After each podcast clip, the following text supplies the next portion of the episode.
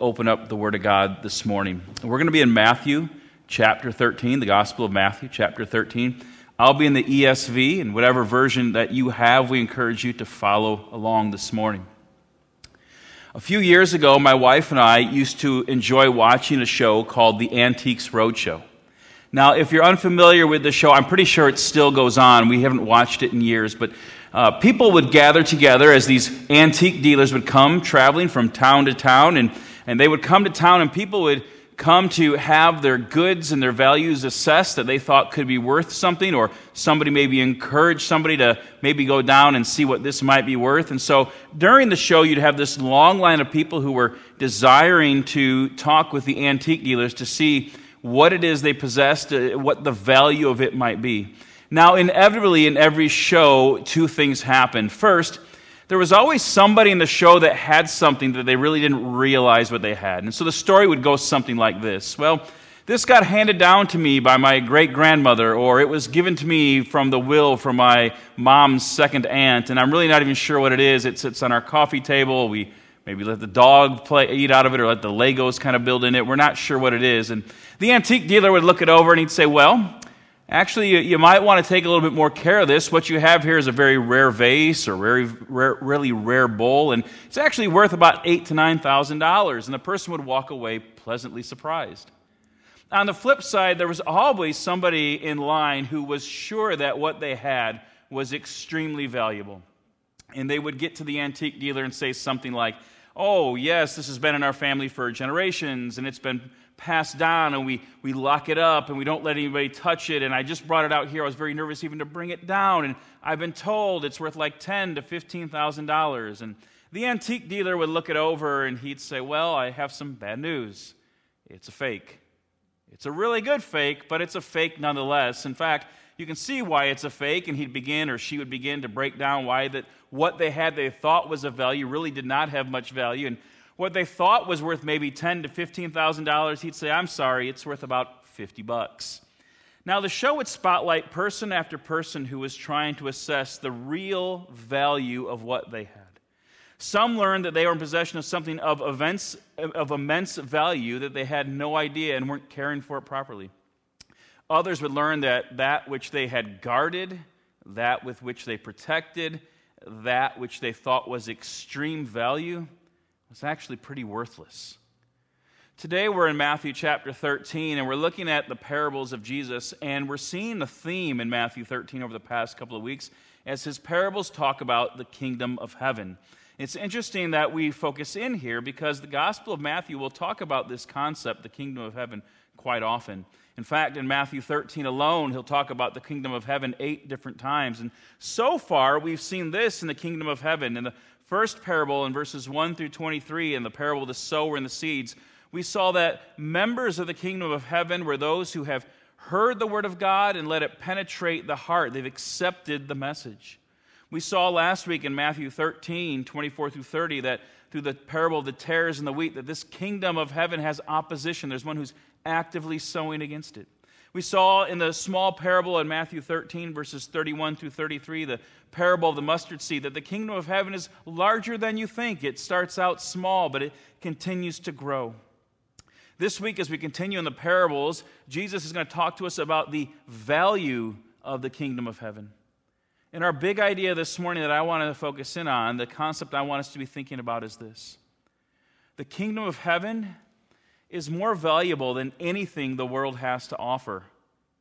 But only the righteous will be there. We want to unpack that this morning. That nothing in this world can compare to the value of eternity with God. But in thinking through this, we need to ask ourselves if the kingdom of heaven is so valuable, how does one enter into it? Let's look at Matthew 13, verses 44 through 50. The kingdom of heaven is like treasure hidden in a field, which a man found and covered up.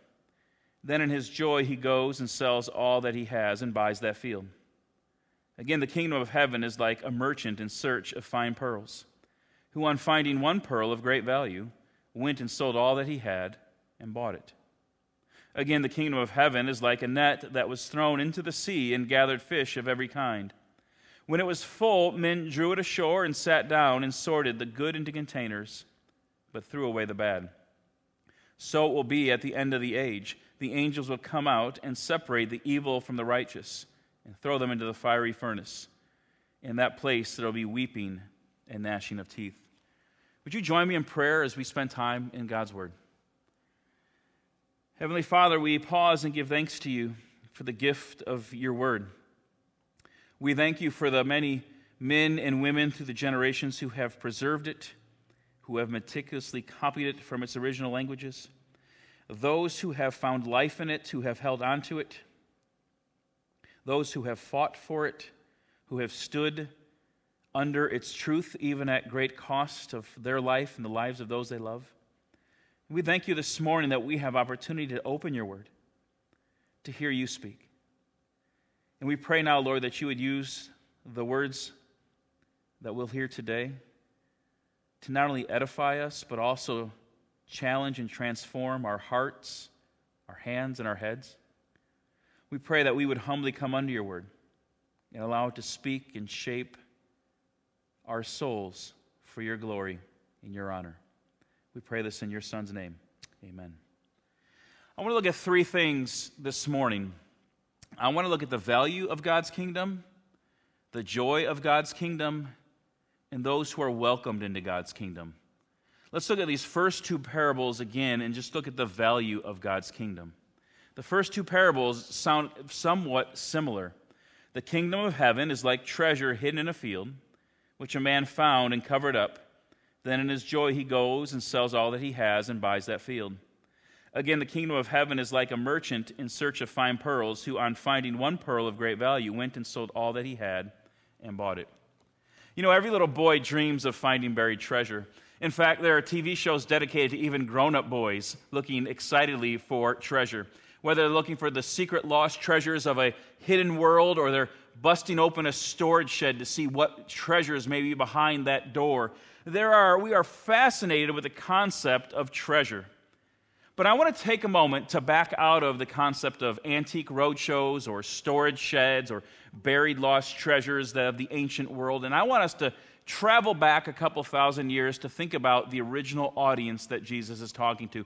Let's imagine that we are living 2,000 plus years ago in the original context that Jesus is talking to.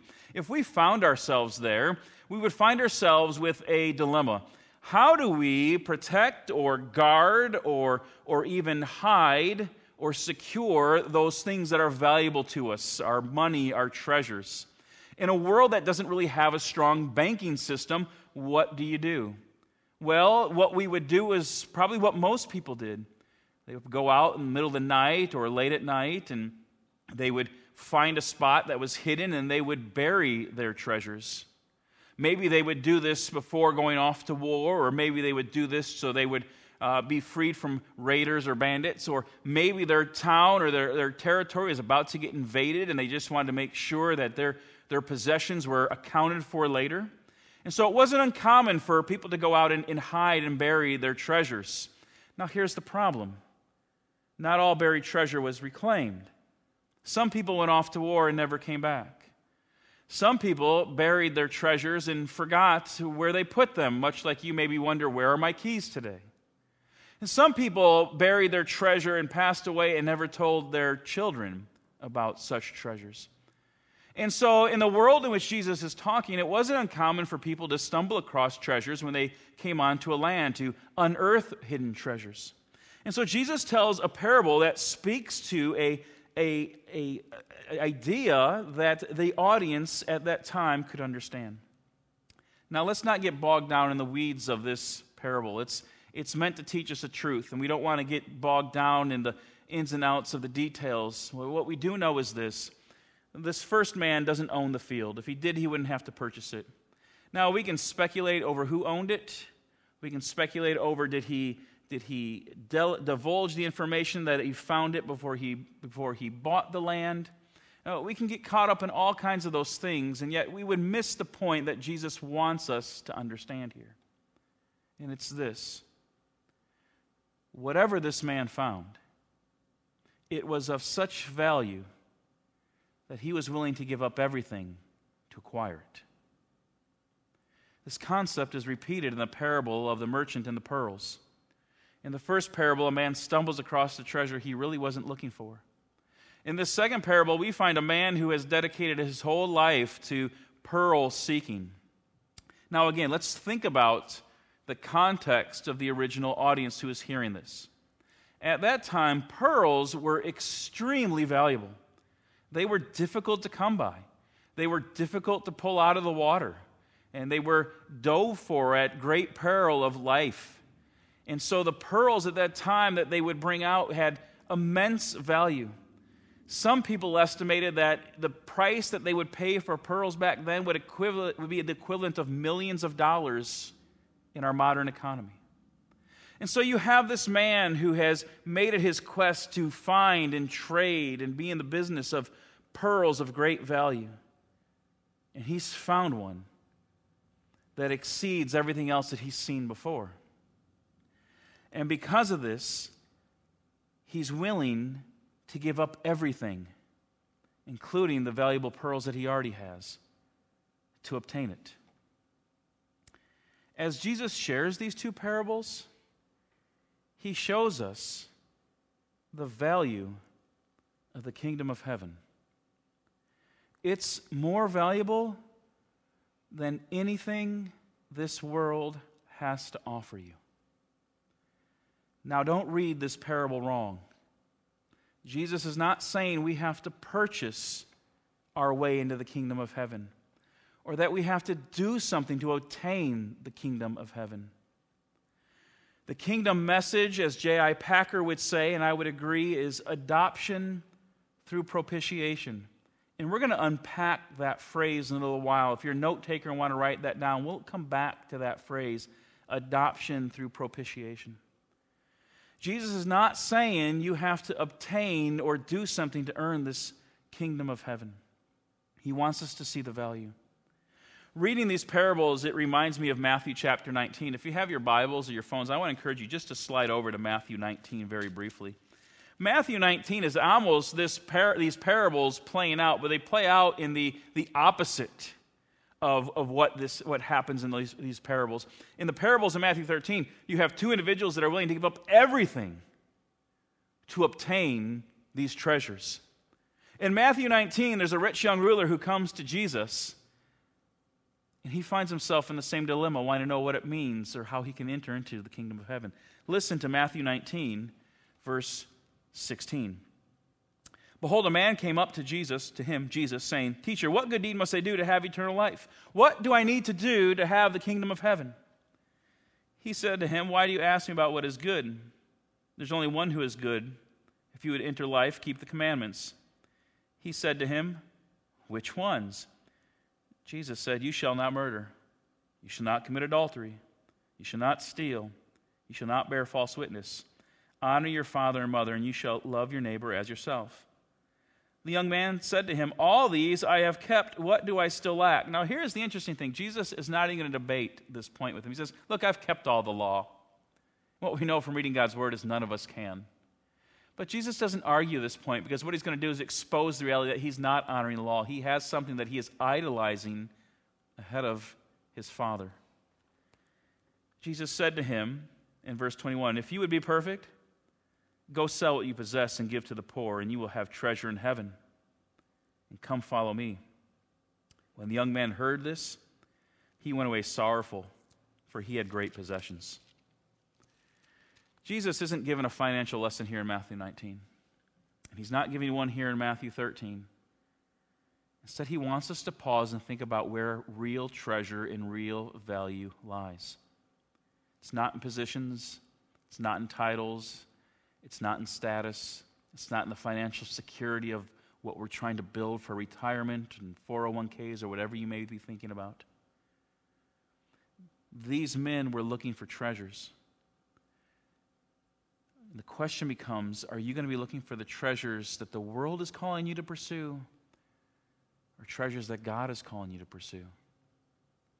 Jesus, in these parables, and even to the man in Matthew 19, says the only thing that is truly valuable is not found in this world, it's the kingdom of heaven. And everything else in this world should align themselves under and around that. Now, he's not saying to be a follower of Christ, you've got to sell and give up everything. But what he is saying is this where does the things that you own, the things that you value, the things that you wrap your life around, where do they stand in relation to the kingdom of heaven? Because the truth is, even the good things you're thinking about right now pale in comparison to the value and to the worth of the kingdom of heaven. The kingdom of heaven, it costs you nothing, we're going to see here in a moment, because Jesus paid it all. And yet it'll cost you everything.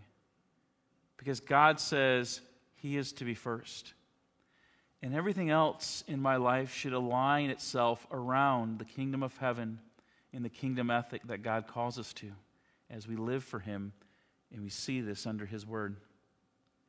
The kingdom of heaven is more valuable than anything this world has to offer. And in these first two parables, he shows us that it has value beyond compare. But he also shows us not only the value of God's kingdom, but the joy of God's kingdom. Look again at chapter 13, verse 44. There's a word there that I want to focus in on just for a few minutes. In his joy, he goes and sells all that he has and buys that field. The man sold all that he had. He walked away from everything that he owned for this treasure that Jesus is saying is the kingdom of heaven. And he doesn't do it begrudgingly, he doesn't do it angrily, he doesn't do it bitterly. He does it with great joy. Now, I'm not talking about a joy in that everything will work out on this earth. I'm not talking about a joy where God is your, your magic lamp and genie that you can rub and get whatever you want. I'm talking about a joy in knowing that what we have in God is worth far more than anything else this world has to offer. And to let those other things come into submission to Him is not work, but is joy for knowing who the Father is. This man in Matthew 13 44 laid down everything for the sake of obtaining this treasure and he did so with excitement and joy. Brothers and sisters, do you consider your place in God's kingdom to be one that brings you joy? Do you rejoice in the opportunity to serve in his kingdom? Do you jo- rejoice in the opportunity to be identified with his kingdom?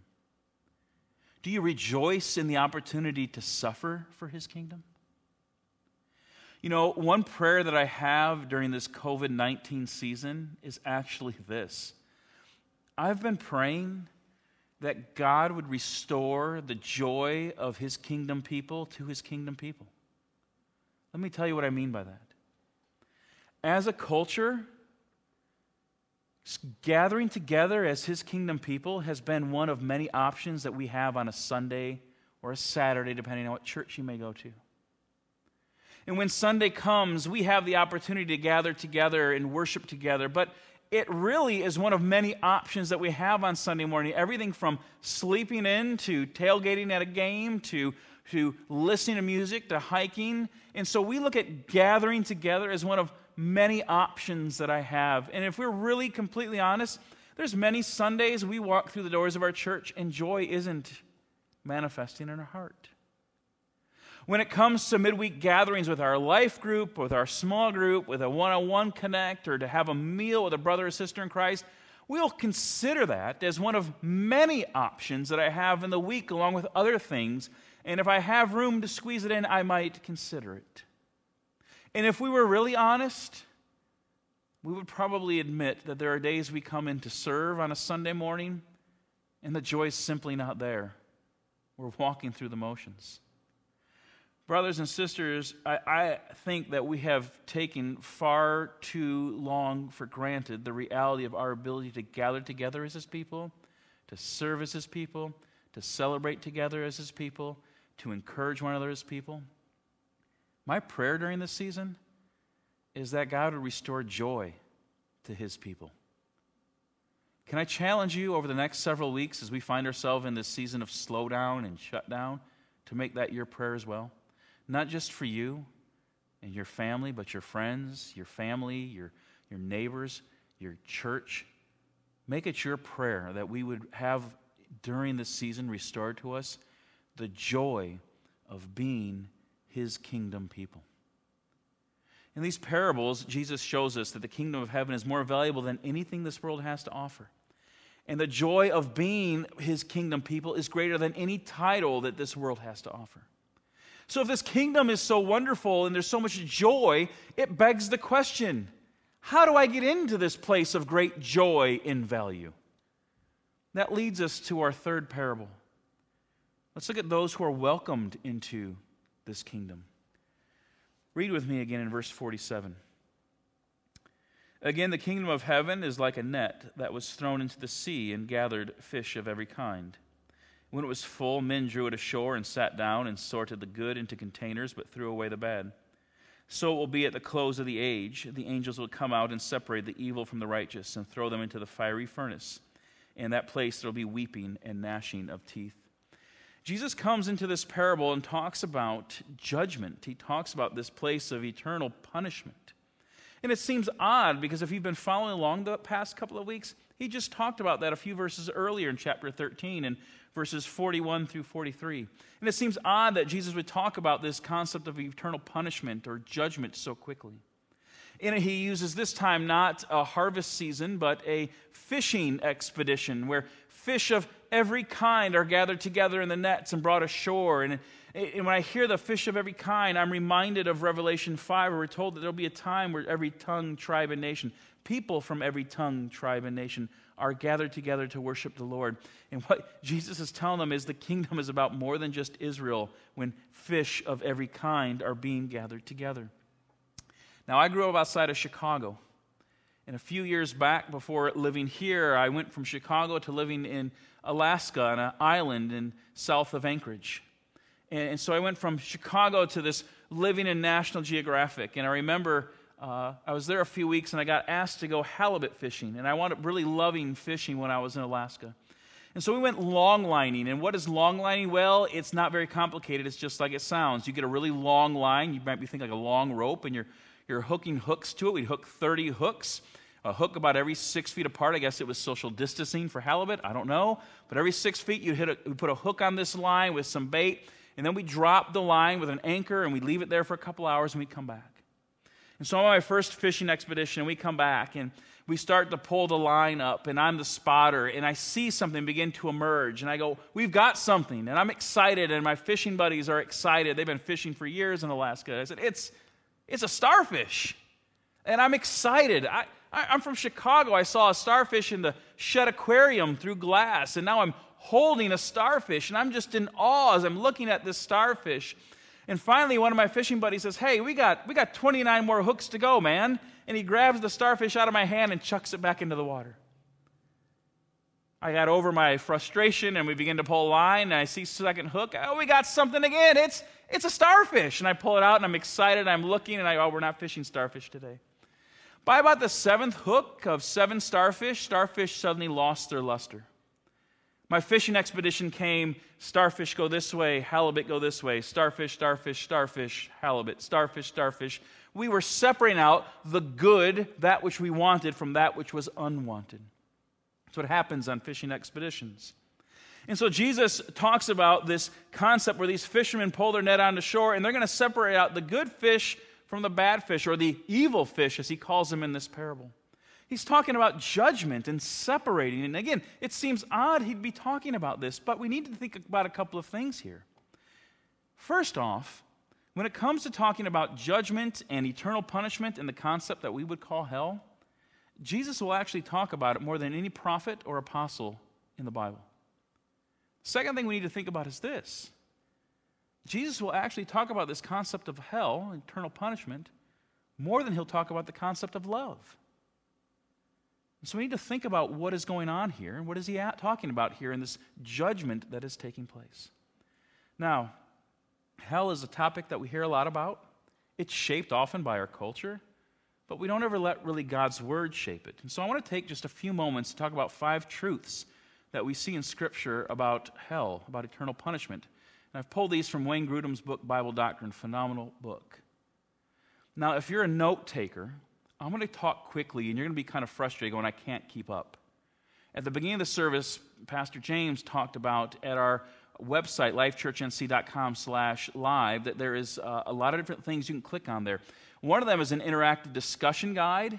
And if you've clicked on it already, you're going to notice those points are on there. If you haven't clicked on it, at the end of the service, click on it. There's some great questions, but also you're going to find these points again. So if you're a note taker and you're going to be like, hey, I can't keep up, I'm going to just encourage you to take a Taylor Swift approach and leave a blank space, all right?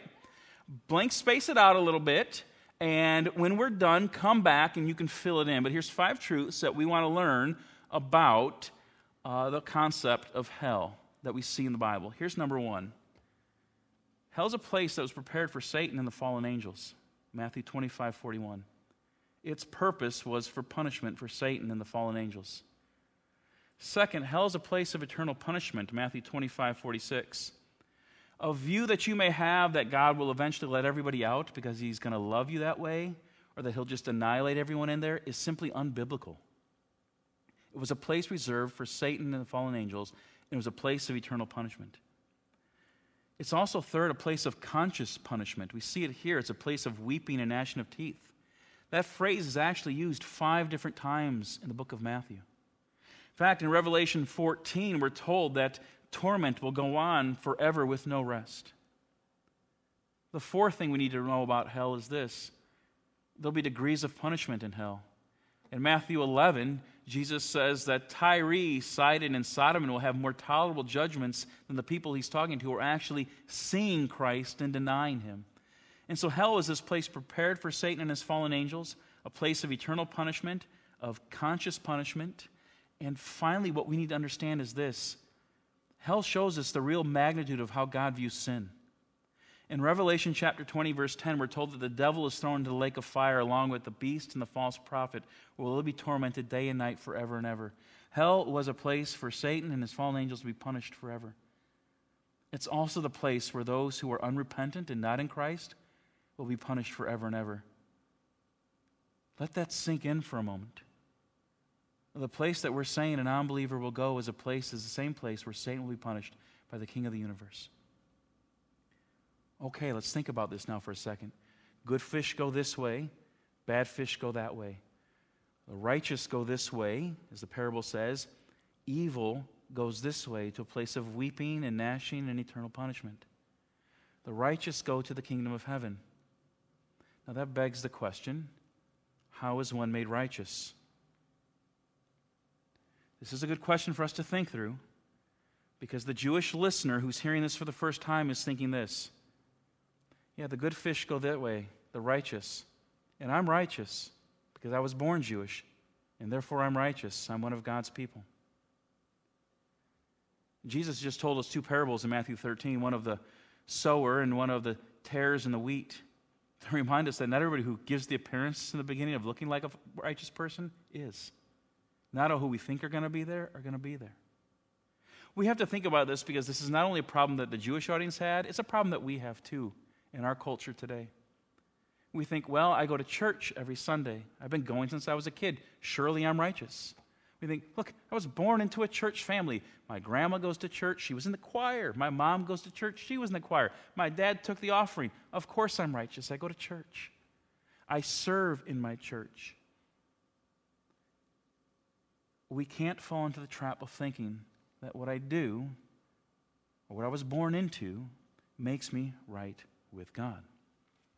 The big picture that Matthew unpacks, in fact, that the entire Bible unpacks, is that the righteousness that you need to be in this kingdom, the right standing that you need, doesn't come from you, it comes from Christ. I said earlier, J.I. Packer says that the New Testament is adoption through propitiation. Well, what does that mean? Well, again, in that handout I told you about earlier, um, you're going to see some passages in Romans chapter 5, verses 6 through 11. I want to encourage you to look at when we're done here today. In Romans 5, 6 through 11, here's what I, we learn Our sin separates us from God. In fact, just like the rich young ruler who pretends that maybe we've kept all of God's law, we fall short. Whether we're violating, looking at the Ten Commandments, or looking at God's law, whether we're dishonoring our parents, or dishonoring our neighbor, or hating our enemy or not loving or coveting too much or desiring something that doesn't belong to us or chasing after something that is we think is more valuable than God, we break God's law. This is called sin, and sin will be punished. God won't allow it into his presence. And sin isn't just like I made a mistake. In Romans 5, it says that while we were enemies, sinners are called enemies of the creator of the universe, enemies of God. While we were sinners, while we were enemies, we're told in Romans 5, Christ died for us, and that we're justified by his blood, saved from the wrath of God. Our sin separates us from God. Let's think about this now and unpack that a little bit. Our sin separates us from God, but we can be justified by the finished work of Christ. What does that mean? It means Christ took on flesh, as we read the Bible, and lived a life of perfect obedience to the Father where you and I don't. And in the end, when he goes to the cross, what he says is this Father, credit my perfect life to their account, and take their sin and credit to my account, and let my death justify them.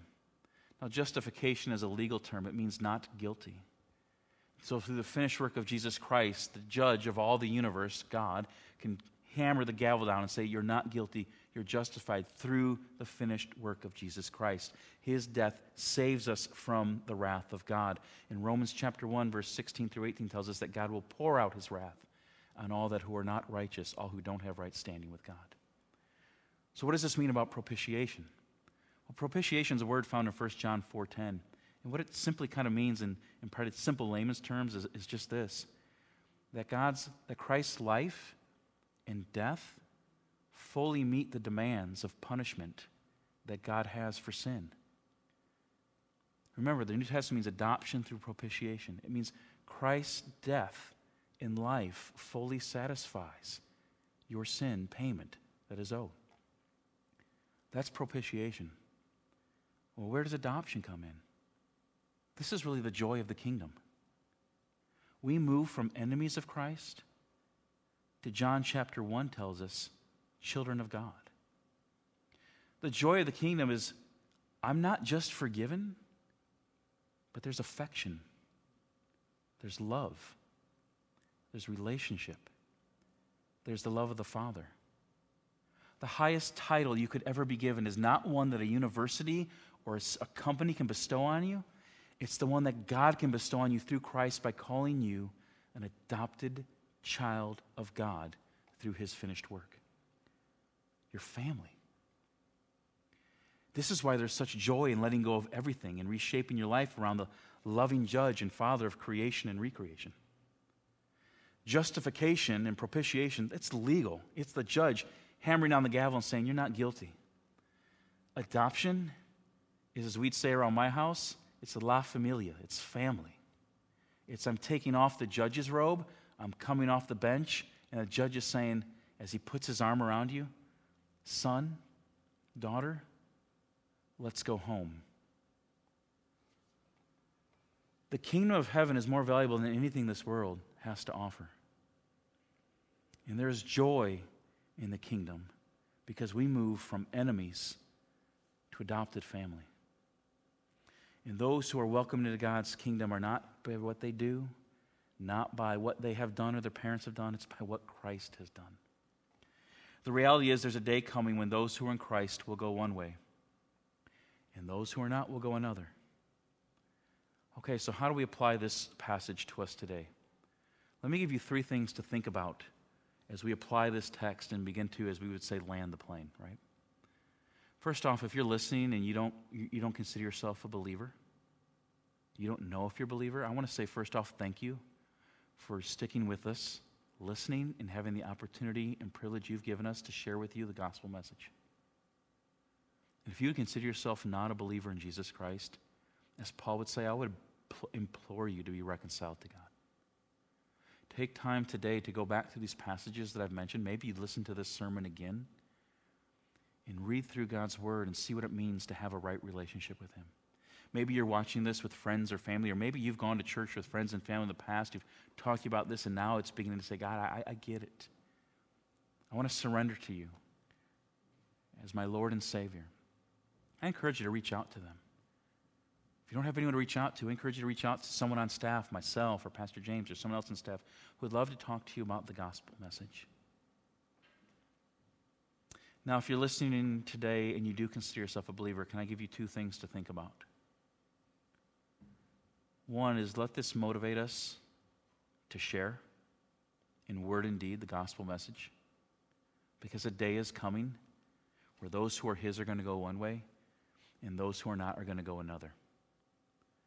And I would implore you to use this season to be praying for opportunities to share God's love and truth in word and deed. I want to say both. Because if you're just sharing the word and yet you're a raging jerk and not living under it, I'm not talking about perfection, I'm just talking about living under his authority. If you're just speaking his word but it's not making a bit of difference in your life, confess of your hypocrisy today. If you think you can just share in deed but never speak, you're missing the truth of Ezekiel, that it's the spoken word of God that brings dry bones to life, that brings people from death to life. So I would implore you, if you're someone who's nervous and tongue tied, use this season to be praying for God to impress and implore uh, upon you the opportunities to be more bold and courageous in sharing with joy this gospel message. And finally, if you consider yourself a believer and you're listening today, I pray that this week you would have joy and the value of the kingdom impressed upon your heart. Can I challenge you in a Matthew 19 rich young ruler style to take some time this week to let Jesus ask you, what is it that you need to go and sell? What is it that you need to go and give up that's standing between you and a more vibrant relationship with God? Would you have the courage to think through that and pray through that this week? Would you let God give you the courage this week to maybe take your life? You've got some downtime right now, and maybe inventory it. Well, write down the 10 things that you see are most valuable to you and rank them and see where they land. And would you give someone in your life the courage to look over that list and be honest with where you think maybe God would want to rank those things? I pray that during this season, you would allow God to take the things of this world that they call worthwhile and show you how worthless they truly are. In the same fashion, may He show you the unending worth of that which sometimes the world calls foolish and worthless, and that is the kingdom of heaven, that is worth far more than anything this world has to offer. Is a place where God brings us into His joy through the finished work of Christ. Pray with me this morning. Heavenly Father, we thank you for the opportunity we have to come under your word. We thank you for the opportunity we have through technology to connect with our church body and, and people around the county, the community, and the world. And we pray that this morning, as we are thinking through your word, Lord, that you would, Lord, we wouldn't shut off this message and go, well, that was great. We had church this morning. But Lord, when the, when the video stops, May the real work begin. May we allow God the opportunity to have His way in our hearts, in our hands, in our heads. May we be people who are willing to surrender more for His glory. It's not a call to sell everything, it's just a call to remember to place things in their proper context. Lord, with you at the center, you are the King, and may everything else come under it. Lord, we pray that you would give us the courage to think and pray through these things this week. We pray this in your Son's name. Amen. A reading from John chapter 1. He was in the world, and the world was made through him, yet the world did not know him. He came to his own, and his own people did not receive him. But to all who did receive him, who believed in his name, he gave the right to become children of God who were born not of blood, nor of the will of the flesh, nor of the will of man, but of God. Life Church, we love you. We miss worshiping with you in person, and we look forward to seeing you again real soon. We pray that you have a great week.